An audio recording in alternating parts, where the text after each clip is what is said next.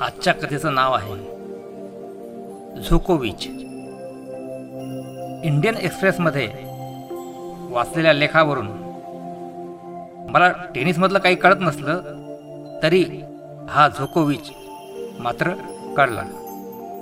लहानपणी जोकोविचचे आईबाबा रिसॉर्टवर काम करायचे. टेनिस महागडा खेळ असल्याने त्यांना कोर्टची फी परवडणं शक्यच नव्हतं. तेव्हा लहानसा नोवाक तिथं वेटरचं काम करून टिप्सच्या बदल्यात तिथे आलेल्या पर्यटकांकडून रिसॉर्टवर दोन तास टेनिस खेळण्याचा सौदा करायचा. आज जगज्जेत्या बनलेल्या जोकोविचने स्वतःकडे पैसे येताच सार्बियामध्ये मोफत तीस टेनिस कोर्टचं संकुल उभारलं आहे. जिथे कोणालाही पैसे न देता खेळता येतं. या मुलाचा बारावा वाढदिवस साजरा होत होता. तेव्हा तो सवंगड्यासोबत टेनिस कोर्टवर होता.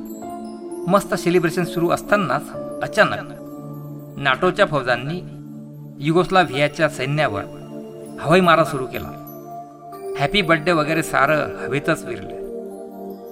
हा पोरगा मोठा होत गेला आणि युद्धाचे ढगही वाढत गेले. असाच एक प्रलयंकर हवाई हल्ला झाला आणि त्या धक्क्याने आई बेशुद्ध पडली. वडील अस्वस्थ झाले. धाकटी भावंड भेदरली तरीही हा मुलगा अथक टेनिस खेळत राहिला. रात्री जिथं हवाई हल्ले झाले तिथंही सकाळी दमदारपणे खेळत राहिला.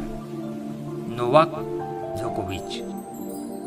यंदाचं विम्बल्डन जिंकणारा हाच तो जगज्जेता.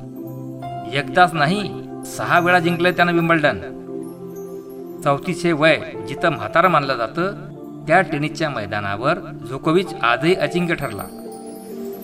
प्रचंड मनोनिग्रह कणखर शरीर कमाल मुसद्देगिरी विलक्षण जोश आणि बर्फासारखी संयमी शांतता ह्या बळावर नोकोविच जिंकला.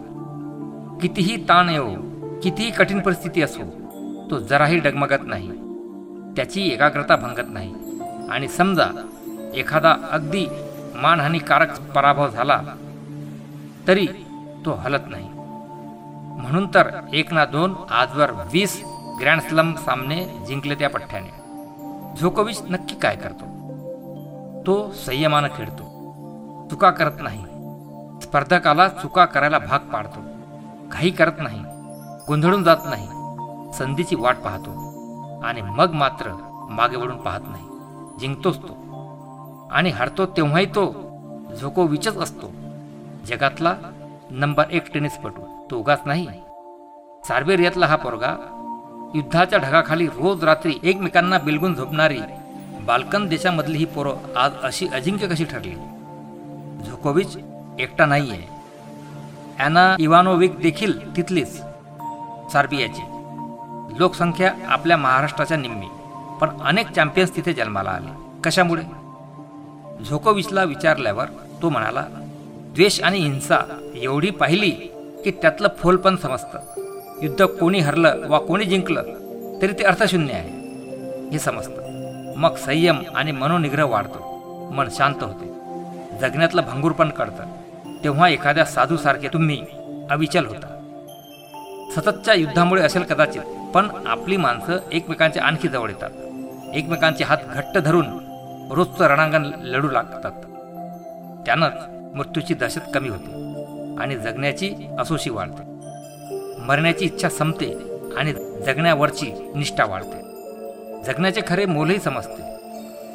माझ्यावर आभार कोसळलं तरी त्या कोसळलेल्या आभारावर उभा राहील मी. अशी वृत्ती मग अंगी येते. मन मेंदू मनगट अशा एकत्म भावनेनं झुंजता तेव्हा जय पराजयाच्या पल्ल्यात जाता तुम्ही. झुंज नव्हेच साधना असते ती मग. मन जिंकल्याशिवाय काही पर्यायच राहत नाही. आध्यात्मिक माणसंही अशी असतात. जगणं कळलेली माणसं अशी असतात. ती निकालाच्या फळाच्या पलीकडे जातात. पण म्हणून लढणं सोडत नाही. कर्म करणं थांबत नाही. उलट पक्षी अशी झुंज देतात की ती कधीचीच जिंकलेली असतात. विखार वा उद्वेष यानं झपाटून एखादा सामना तुम्ही जिंकू शकालही कदाचित. पण सौहार्द संयम आणि अशी उच्च कोटीची शांतता असल्याखेरीज तुम्ही जगत जेते होऊच शकत नाही. जोकोविच म्हणून जिंकू शकतो कदाचित.